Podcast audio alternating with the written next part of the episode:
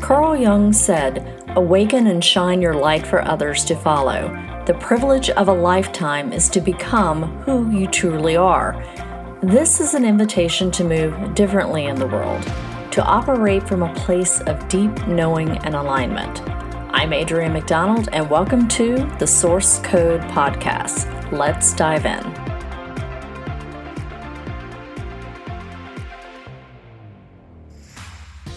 Beautiful humans, and welcome back, or welcome if it's your first time. Grab your coffee or your favorite tea, and let's get into the what the muse has for us today. Today we have a special treat because we have a special guest. You have heard him on the podcast before. He is my partner in all the things, James Nettles. I will let him introduce himself because he does it so much better than I do. Hi, this is Jim. Um, so I am partner in all things and all crimes, um, some of which should or shouldn't be held against me, but we'll see how that goes.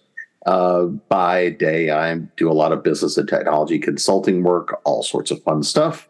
Um, I'm also an author, writer, uh, do a lot of services work, a lot of consulting in that space too. But basically, we're going to be talking, I think, a lot about the impact of fiction. And I write both fiction, nonfiction, media, kind of all the fun stuff. So we're going to kind of combine all this, I think, into one big world tonight.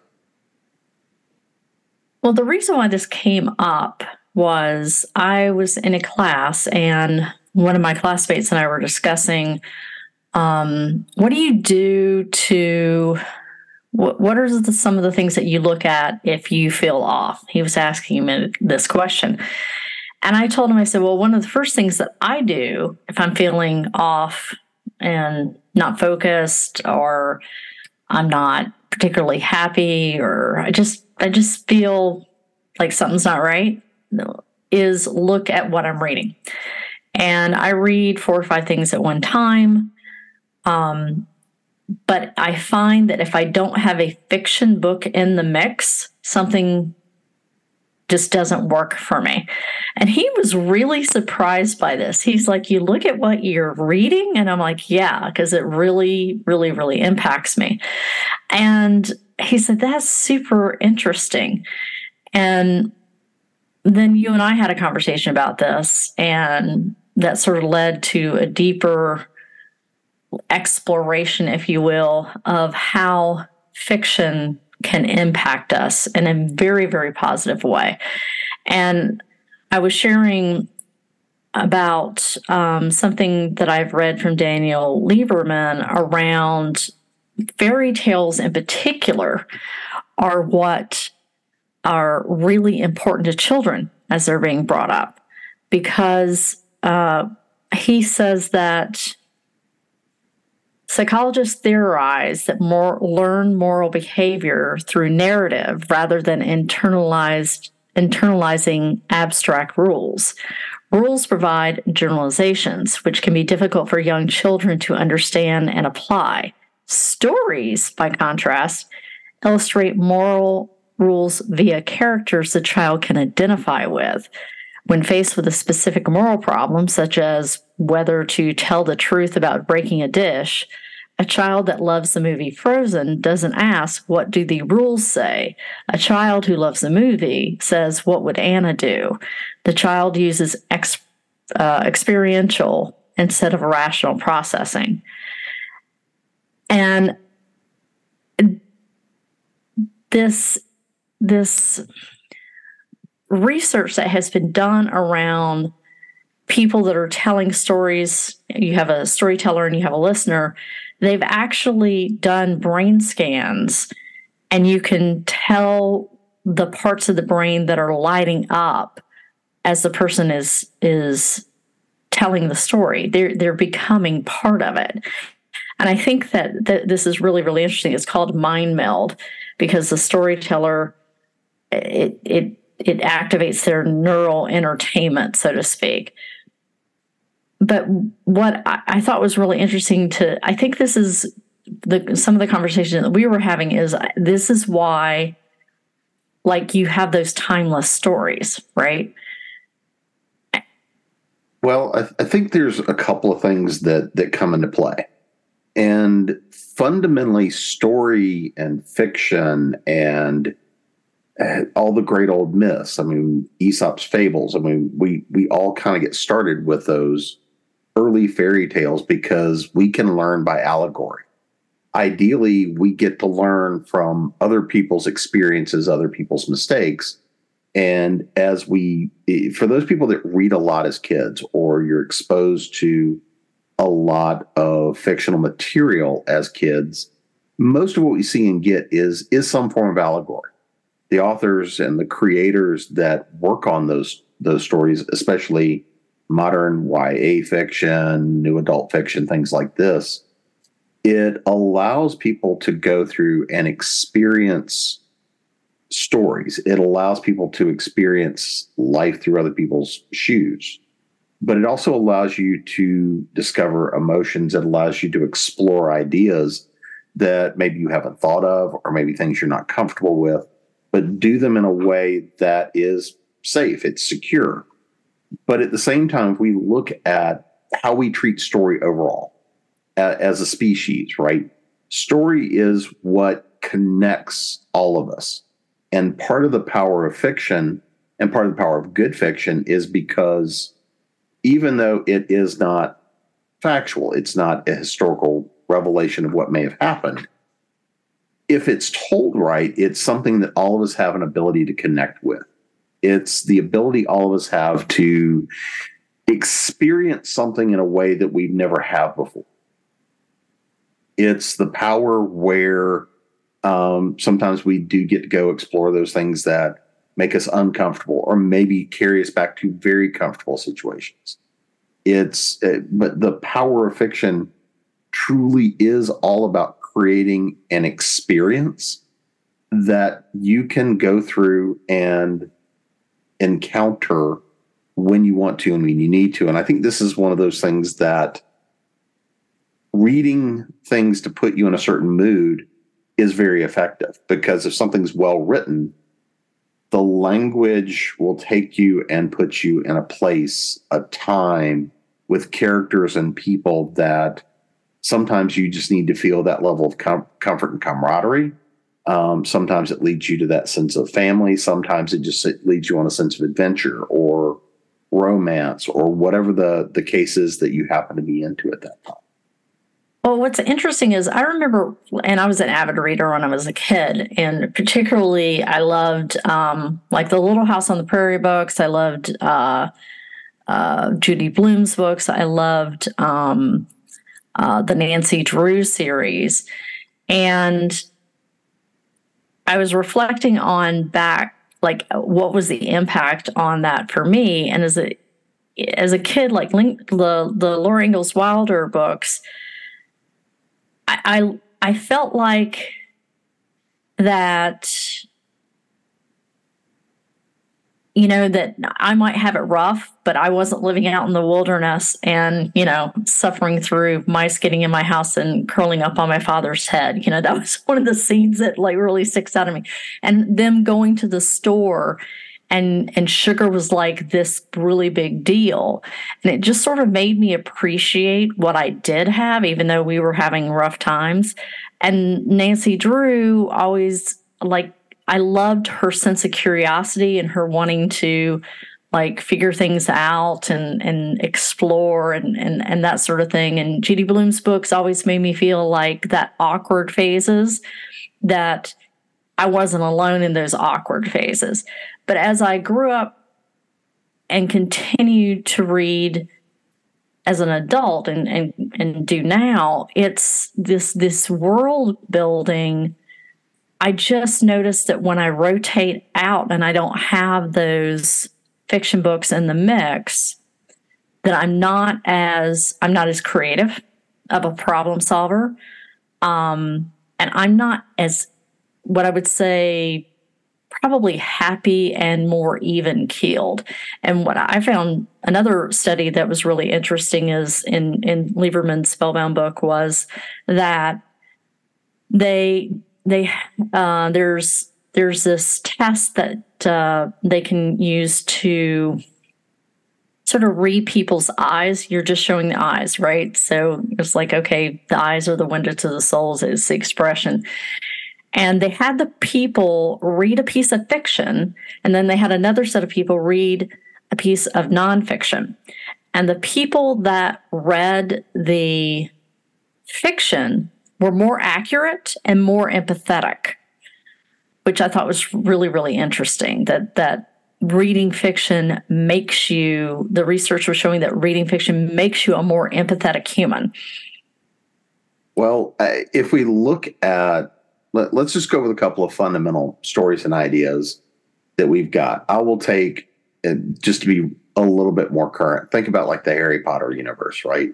Yeah. If you if you look at the reason that that has become a multi-billion dollar enterprise and industry when it started with somebody who was an unknown author scrambling and fighting to tell what is a very archetypical story of the orphan you know uh, you see a bit of that you know the wicked stepmother and the aunt and uncle that he's being raised with um, you've got the the classical wizard mentor. You've got a lot of the classical archetypical pieces, and that story though resonates with a lot of people because it's much deeper than that. The real bonds that get reflected and the relationships that people build as characters through the story feels like what you know kids, young adults, even adults want to be able to feel is that real, true, unshakable bond. Even though that bond may be tested,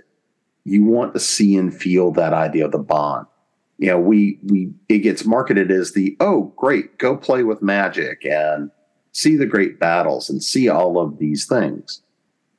But underlying that are very fundamental archetypal mysteries to be solved. Um, you know, when you go through, especially the earlier stories, are, are a mystery to be deconstructed. And it's about watching the relationships, uh, both within the tight friend groups that form, as well as against the more adversarial characters, is you see a lot of the typical, you know, school, the schoolyard sort of things that go on with kids learning to test boundaries and learning to trust people or not trust people and encounter and experience life. And this, those relationships, while for the most part, there's nothing really unique in the Harry Potter universe, there's nothing that's original in the story. It's the mechanics of it. It's told well, and it allows people to go on an you know a, a strong emotional ride as you go through the story. And so, looking and knowing you've got seven book arc, all the things like this that go on, and your typical hero's journey. It's it's very and, much and that, that and that's the quintessential story that is told, right? Right. We and and is done well in the fact that through the maturity it allows you to see the complexities of human nature both the light and the dark right the, the you know the and, negative and, and the positive and it allows you to see in the well told story, no hero is purely good. We right. all have flaws. And also, uh, and but a well written villain is also more important because you get to see and understand that they believe they're doing the right thing for whatever reason they're doing it, right? They're the hero of their story. If you change the viewpoint, and to me, this is one of the points that it that when you read the research it's the ability to create that empathy and that's comes comes from seeing the viewpoint of not only your protagonist but the antagonist mm-hmm.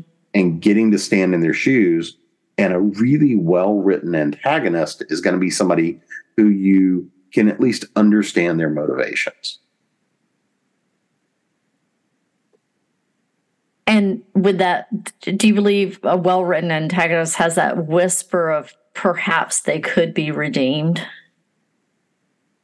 Um, often, yes. But there are times, I mean, you don't want just the mustache twirling, I'm evil for the sake of being evil. That's boring most right. of the time. Right.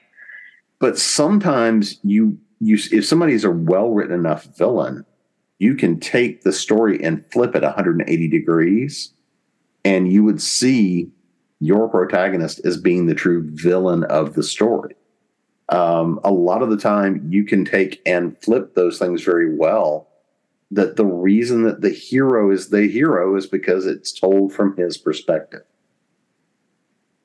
We we we like to see that struggling hero coming up. We like to see the rebellion. We like to see the the comeuppance against someone that's perceived as being the big bad guy. But sometimes, if you dig deeper into the big antagonists' reasons and all the rest of those moving pieces, you can discover all of a sudden that that the protagonist of the story really can also be the villain. I would agree with that because I mean, there's there's some of even like the Marvel stuff that you could easily flip. I mean, Doctor Strange is one of probably my favorite Marvel movie, and I love it because I think it's a great transformation story. And for those those, uh, I have some clients that don't actually like to read things, so I'll find movies or something along those lines and say, okay, go watch this movie from this lens, and let's talk about like how this relates to your life or what you saw or what you got out of it, what nugget it, you know, came up for you. And Doctor Strange is one that I love because you have this very arrogant, condescending, um, misogynistic sometimes individual that comes to realize that it isn't all about him. And he has that decision point where after he learns the skill set of being a sorcerer, then he could use it for his own gain, or he could stay and and fight the good fight, as it were. And he makes the decision to do that, but he doesn't lose that edge. He's still pretty arrogant. He's still pretty arrogant. He could easily, you could easily take another character in that story and tell it from their perspective and probably get something entirely different.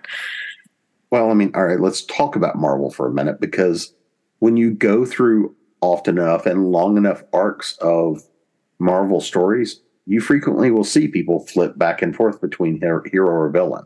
Right. Or right. anti-heroes, right? It's the right. the people that are doing what we perceive to be the right thing in the story um, even though uh, their motivations could be questionable and their techniques and the ways they're they're accomplishing the the goal may be questionable, but we we support their goal, so therefore we will forgive a lot of transgressions that typically we wouldn't forgive for somebody else. Right. I, Tony Stark comes to mind for a lot of people. I love Tony, but I know that Tony grates on a lot of people nerves in that regard. But I mean, you can, if you look at, we'll take one of my personal favorites, Deadpool. Um, there are times that, you know, that Deadpool's character is, will go with a hero, but more, most of the time is an anti hero. But there have also been very times in some of the arcs where he's flipped to be the villain because of the, the side that the story is being told from and you look at some of the influences. So it's it's one of those things that often it's are we empathizing with the person whose viewpoint we're being fed? And it's that human side of things which allows us again, I think this is the important part of fiction. It allows us to explore ideas and experiences that we would not want to live ourselves personally, but we can at least go through and feel like we've gone through that experience. And this is this is why the hero's journey resonates with us so strong. It's because the hero's journey in many ways echoes the way life works. We have that, okay, today's going great, you know, um, or maybe it's not, but whatever it is, this is my average day. Something happens, something goes really wrong. We have that dark night of the soul. And then we get to what the new normal is, right? We usually will figure some way out of it. It's often not necessarily the optimal, but the growth that we get out of that experience is often much more valuable than if we'd not had the difficult journey. Well, sometimes it's really minor stuff. Sometimes it's just simply the matter of I took something apart to fix it. It didn't go back together. I wound up buying something else, but I at least now understand what went wrong or maybe how I could have fixed something. Or maybe it's just that trial of something that there is no winning, but you have to go through that life experience. You know, the loss, you know, loss and grief, or maybe it's just simply something that causes you to have it's a trial, a test, something like that that makes you have to grow and go forward from there. It's not that it's a, you know, it's not an existential crisis. It's not some great test that if you fail, you're going to die at the hands of the villain. But it can be sometimes very small things that feel huge in the moment, or maybe they're just frustrating in the moment. But this is one of the reasons that the hero's journey resonates, is because in many ways it does emulate that life tends to work in its cycles. I think that that probably explains the popularity of the phenomenal hit of The Alchemist, right? I mean, The Alchemist is one of the most popular fiction books out there to the point where a lot of people don't even think it's fiction, right? Like it's it's it that story pulls them in so much. Um that I guess everyone can see a little piece of them within that. And I, I think that's why it was such a worldwide hit. Well, when we look at often things that we now translate as classic stories, and The Alchemist is a, a really good example of that.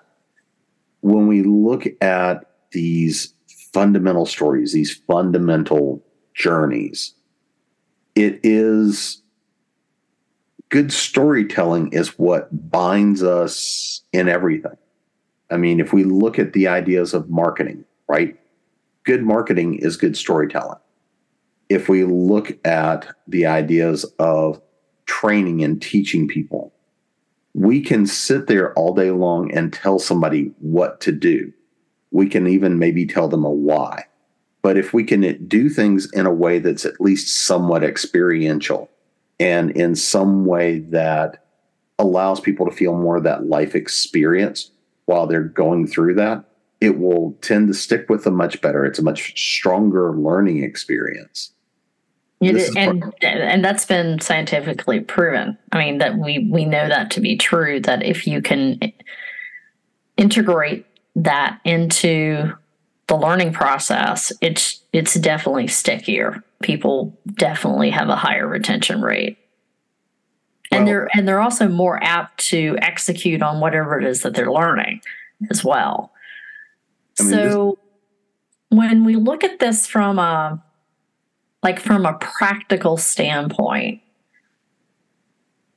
how what would you say are a couple of things that you do are, that are directly an impact because of fiction? Well, there's a couple of things. Um, one of the one of the bigger powers, and we talk about this with science fiction all the time, is science fiction does two things very well.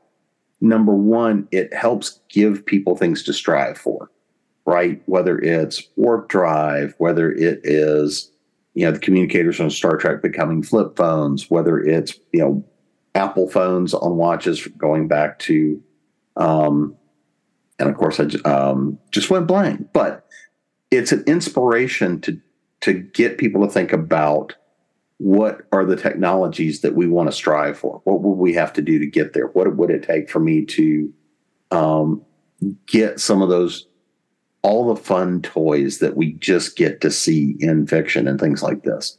And now we live in an age where many of those things have actually come to pass and been passed. Things that were, you know, pure straight up science fiction when I was a kid now are passe. And the second big thing that we see come out of stories like second science fiction and whatnot are the warnings. It's the let us explore all of the possibilities if we do do something. Right, right right now we've got all of the stuff happening with, you know, we're coming up really on a year of ChatGPT being in the mainstream. You know, really, we've been a couple of years with everybody having exposure to generative AI in audio, video, gaming, storytelling, you know, writing for us and things like this. A lot of these are tools and things I've been dealing with for more than a decade, but most people have only are only now really becoming exposed to it and we see the fear reaction. Um, we see the, the way people are responding and uh, you know in the writing community there's a lot of people that are are rightfully looking at this and horrified and terrified at the experience. Same thing with a lot of artists. We're seeing a lot of intellectual property violations things like this. Well science fiction has incorporated a lot of these kinds of warnings for a while. You know the idea of the terminators are going to take over the robots are going to take over. My argument has been for a very long time in all likelihood, the first general AI that would come out would and get dropped into a robot is more than likely going to put on a seersucker suit and try to sell you something because it's going to have discovered that consciousness because it was coming out of Amazon or something.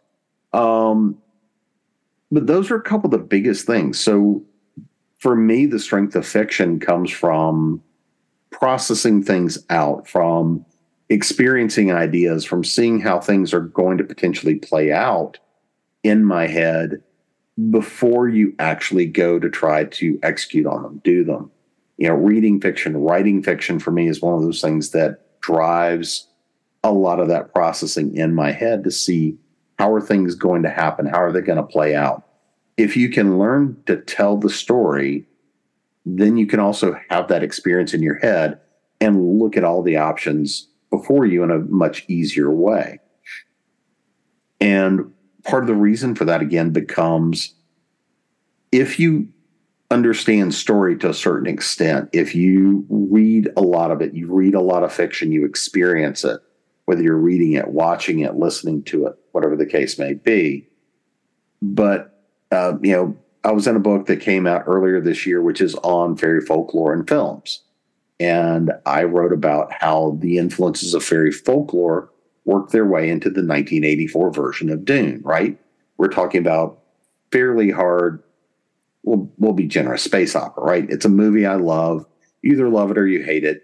I'd read the books, all that kind of good stuff. But the influence on very primordial folklore, fairy folklore, and the influences it has had on much of what we see as hard science fiction is is all something that resonates through cultural. And you know, one of the last big benefits is for people that all know a common story, whether it's Star Wars or Lord of the Rings or you know whatever series it is, if you all have a common base in that, then there are ways you can do comparisons and allegory and everybody having a common understanding of the situation. Um, do, you, and, do you think that fiction is the way that people also, I don't want to say this? It gives them an opportunity to work out some of their cultural frustrations and like cultural issue frustrations because I, I I've noticed that we the the books that I've read probably over the last couple of years are really there there's been a an effort to sort of balance some of those things out. But when I think about the stuff that I read as a kid it seems like it's always been there. It's just I'm more I don't know if I notice it more now or or what, but it just seems like there that's a it's like you said it's a good safe way to work some stuff out in someone's mind. It gives them an opportunity to get a different perspective that they may not have had. Well, I think that it's always been there. I mean, if we look at even the most classic stories, if we look again, if I go back to Greek myth and and you look at all of the old gods and whatnot, and you put them in the cultural context of the time, right? We look at some of those classic stories. You look at things like Aesop's fables. You look at the Grimm brothers. Um, you look at you know, Dickens, since we're here in the holiday time. All of those things are there, but one of the biggest challenges we run into is that people have certain cultural beliefs based on their own own experiences, and often those things are not really based in truth and reality.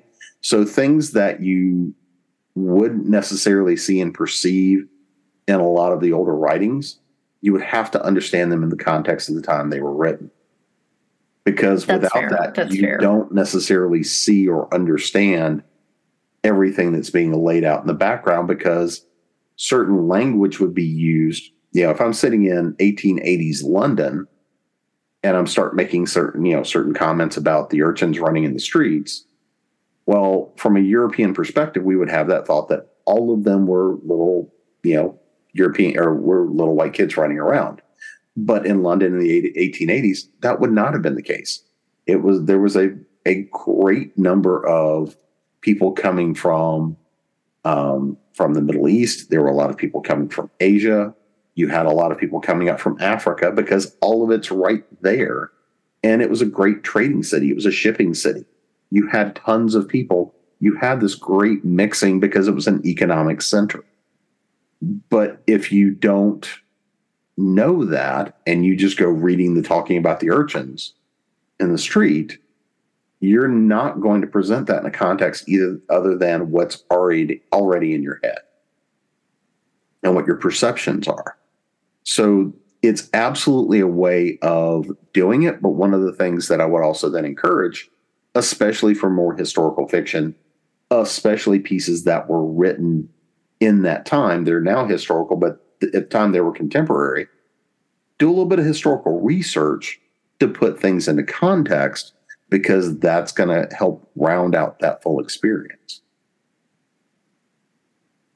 You know, it's so like having the. I think that I think one of the things that fiction also helps us in, in this age of technology, right, is um, it helps us be more creative thinkers, not lazy thinkers. Because when you're reading something, or at least when I'm reading something in fiction, I'm creating that world in my head. Like I know what the characters look like. I know I, I want, and I am one of those people that likes enough to give me a framework of like the environment, but I don't want every last little detail. I know some people like every last little detail. I'm not one of those people. But I think that in the age of being able to Google everything and and and we don't even remember telephone numbers anymore and that that sort of thing. This is to me this is one of the like the the great opportunities to create in your head. Well, a lot of the time from a writing perspective, from a creative perspective, writing is one of those techniques and one of those tools that we have to to us are available to us that fosters the most creativity. If you are watching something on the screen, yes, you're watching the story unfold, but you're also watching it from that particular viewpoint, the camera angle, the cuts. You see how all of that was done versus you, know, you get to notice the color of the lampshade. You get to notice all of that if you look at and are just reading fiction, and often what we regard as literary fiction is the stuff that details down every nth detail of everything that was in the room, none of which is important to the story, but it makes you feel better and increases the word count, but it it really trims it trims down the content of the story versus the if you're reading much more speculative fiction or mysteries or things like this, genre fiction, they tend to go much right. lighter on the details so that you're only getting those things that are important and critical to the story, which creates much more of a co creation experience. Because as a reader, even if you pick up something I've written, you're not going to perceive it the exact same way that I had it pictured in my head when I wrote it, because you're not going to see all the details, whether they were on the page or not. And I think that's one of the reasons why avid book readers get pissed off when some movies are made. Because mm-hmm. it's like that's not what was in my head, right? And and there's few exceptions to that, but I mean, I've definitely read a book and then gone to go see a movie and it's like uh, this is this is not this is not the same. Daniel Lieberman, in his book Spellbound, talked about reading fiction might even be compared to the mystical experience. Sometimes the world created by an author can feel more real than ordinary reality.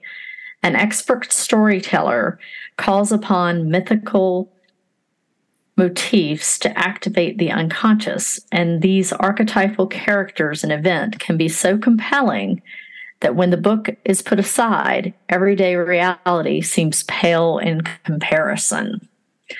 And when you can do that, that's a good book. yeah, there's nothing better than getting that email that says, You suck. You kept me up till five in the morning. I got to go to work at six. Right. Um, yeah, knowing that you've really screwed up somebody's day by keeping them up all night to read is one of the best compliments you're ever going to get. And it's kind of fun hate mail you love to get. I mean, I, so pulling out the quotes, um, hey, when you look at a lot of uh, writers, one of the the things that I think a lot of people don't get, and I'm I'm gonna pull I'm gonna pick on the Mark Twain version of the quote. I like Neil Gaiman's a little bit better sometimes, but truth is stranger than fiction. But it's because fiction is obliged to stick to possibilities. Truth isn't. You know, it's the idea that fiction gets to explore. But one of the hardest things with fiction is ultimately, if it's done well, you've got even if you even if the reader doesn't see them, the the author has some hard boundaries. The things that make the world feel real or at least plausible. And if mm-hmm. you start breaking your own rules, you rack, you know, you rip the reader out of the story. Often things that are happening in the world around us every day. If an author was to put that into a book, no one would consider it plausible until the most bizarre things happen. And I think this is one of those other things with fiction is that it can give reason and plausibility to things that otherwise are not reasonable. Well, the, one of the things that the they were saying about children in particular and reading the fairy tales to them and and like allowing them to be immersed in that quote unquote magical world is because it encourages diverging divergent thinking right and that's what you need for creative problem solving and that type of thinking isn't attributed to IQ. It's attributed to curiosity and persistence.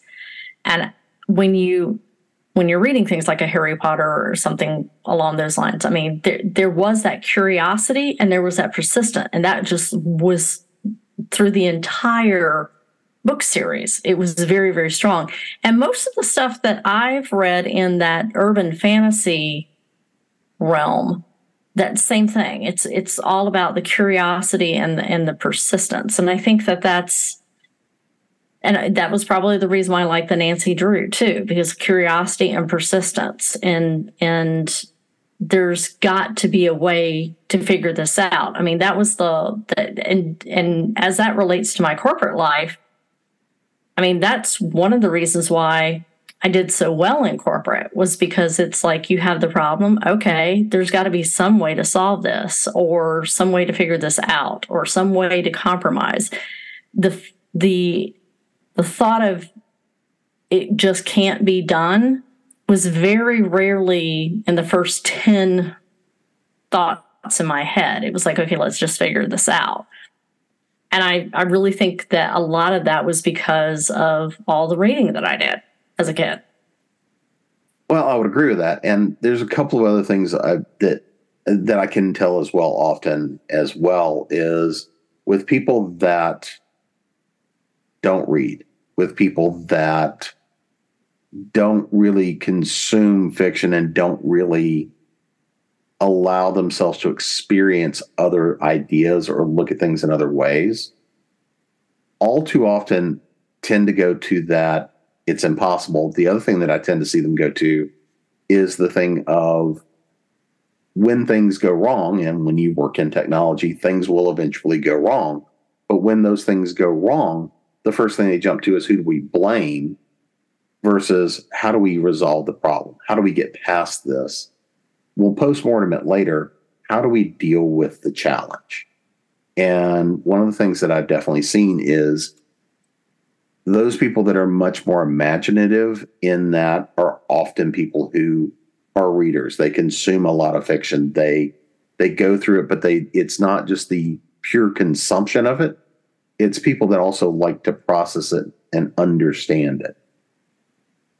The other set of people that I think that do that really well are gamers. And I think that I mean, there's a lot of storytelling in gaming now that definitely was not in gaming when I was a kid. I'm dating myself here. I'm looking at you, Space Invaders, but um, but now the the the I mean the complexity in gaming now is just mind-boggling to me.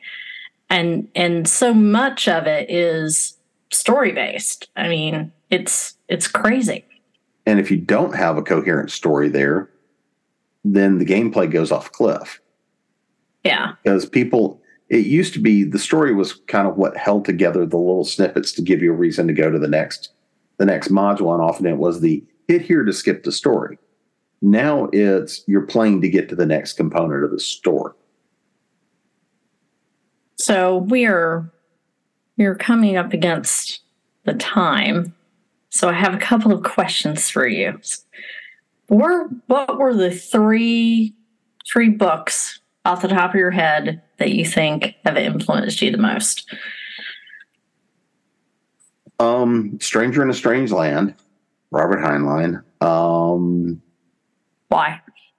Oh, and you have to tell why. Oh, wait, you didn't tell me that part. You didn't tell me we are going to do this either.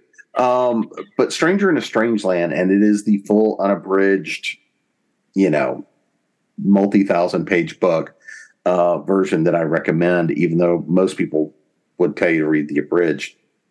Um, that particular book is such an exploration of people and character and belief systems.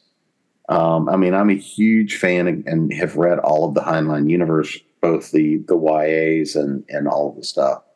But that particular book ties that universe together so well.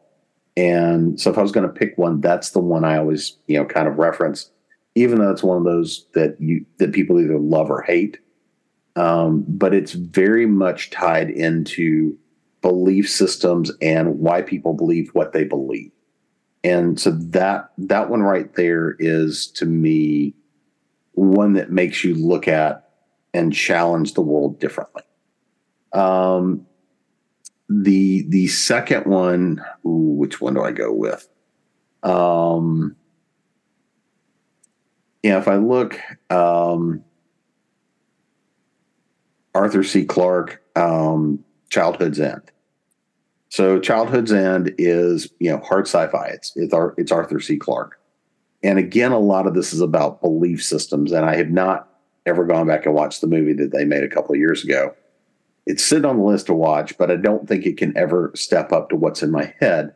But again, this is one that's very much about belief systems, and it's designed to challenge those thoughts and, and ideas around belief systems and looking at the characters and the people going through the story. That's one of those that I go back and reread, give or take every five years or so. Um, the third one that is for me, and this is also more of a guilty pleasure, but it's one of been one of my favorite books for since it came out, and it was an accidental discovery for me. Um, is Good Omens. Terry ah. Pratchett, Neil Gaiman. Um, and again, it is there's a degree of the spirituality to it and everything else. And it's but it, it at the end of the day, it is a story about beliefs. And it's a story that looks at and kind of challenges those belief systems. But at the end of the day it really is about the world we you know the world we live in in a very obtuse way. Um but that has always been one of my my personal favorites, um, and it's one of those that that I have to read about every other year or so. Right now, it's sitting on the on the nightstand for me to pick it back up again um, and go back and reread. And just for a bonus, just because what the hell, um, I would also throw in Hitchhiker's Guide to the Galaxy. Ah, also um, classic. Because that one is very much about the people, the characters, and the political mechanics, things like this. Um, but it's again written in that very satirical way, which is about what do you believe, why you believe, and I mean that's a that's a little bit of a consistent theme I know for me.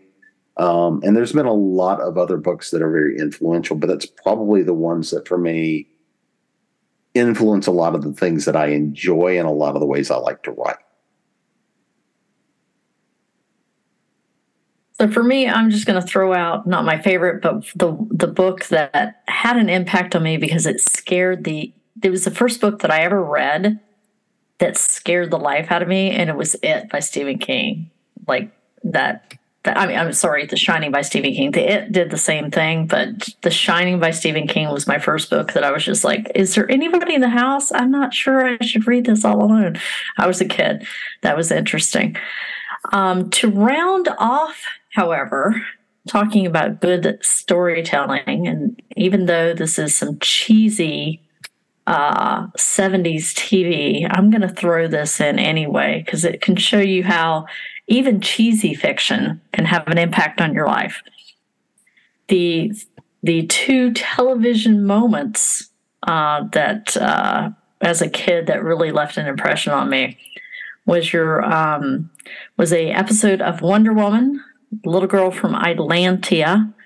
Uh, she learned how to, she wore this necklace and these bracelets. And when she put them together, she put a force field around her. And that was the first time I thought about, hey, I could create boundaries around me. So I thought that was pretty cool. So that was a great story in my head.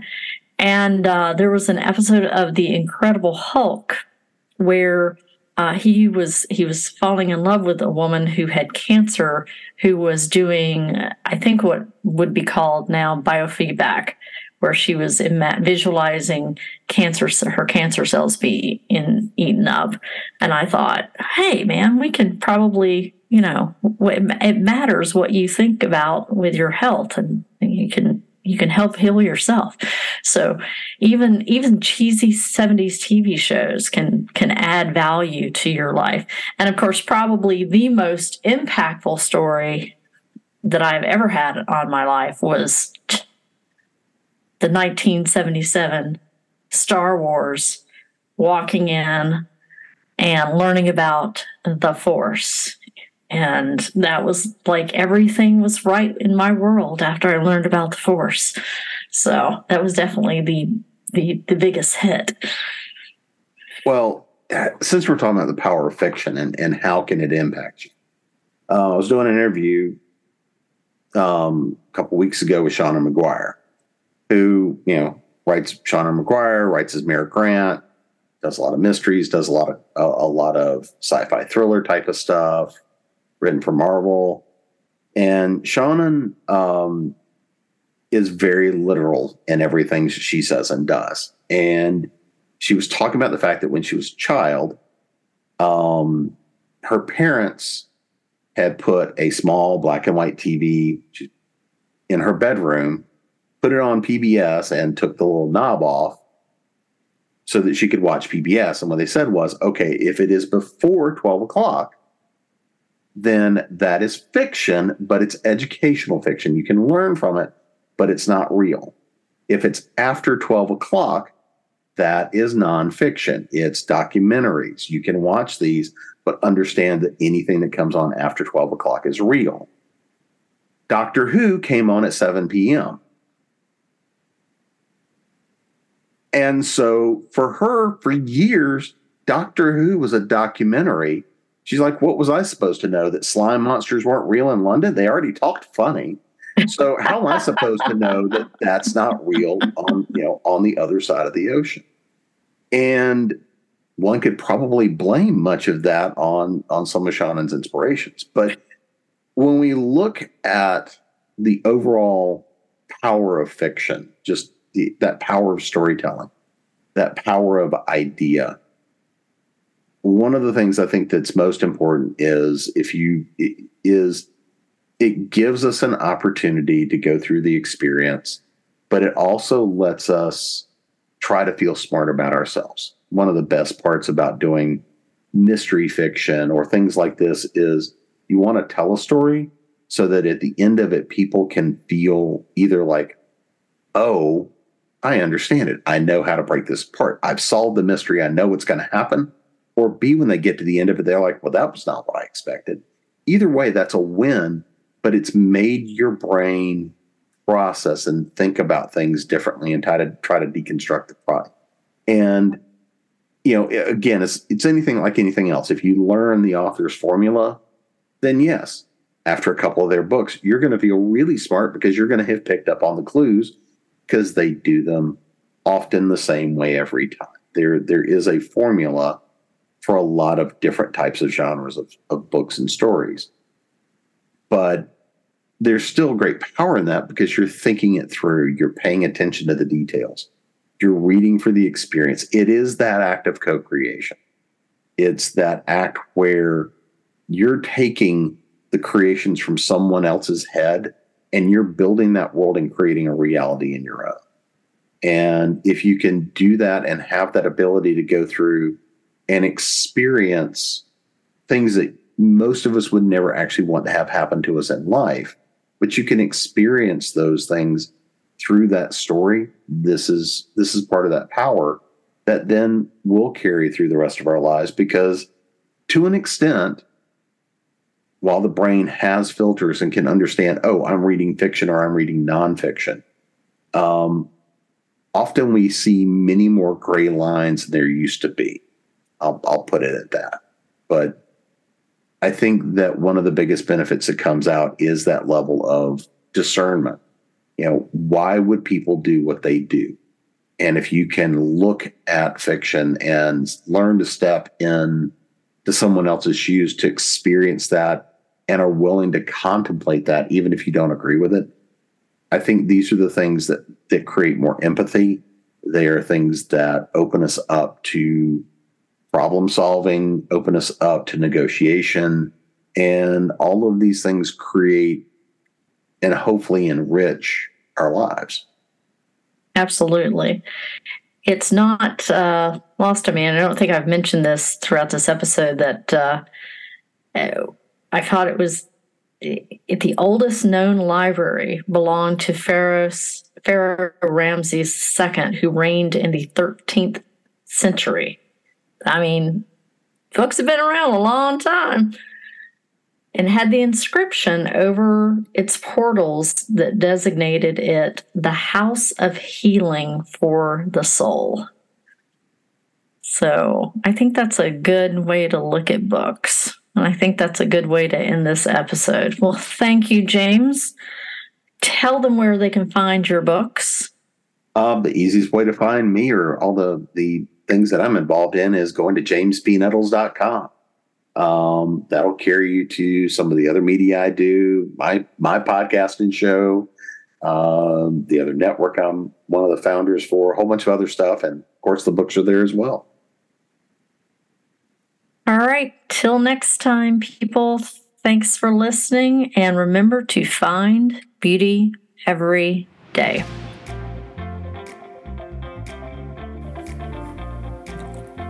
Thank you for listening to the Source Code Podcast. If you found this episode insightful and feel moved to, please leave a review and share it out with those you believe will find it helpful. You can check out my website for more information at www.adriannemcdonald.com. And for more of my more regular musings, connect with me on Facebook, Instagram, Threads, and LinkedIn. I hope you have a beautiful week.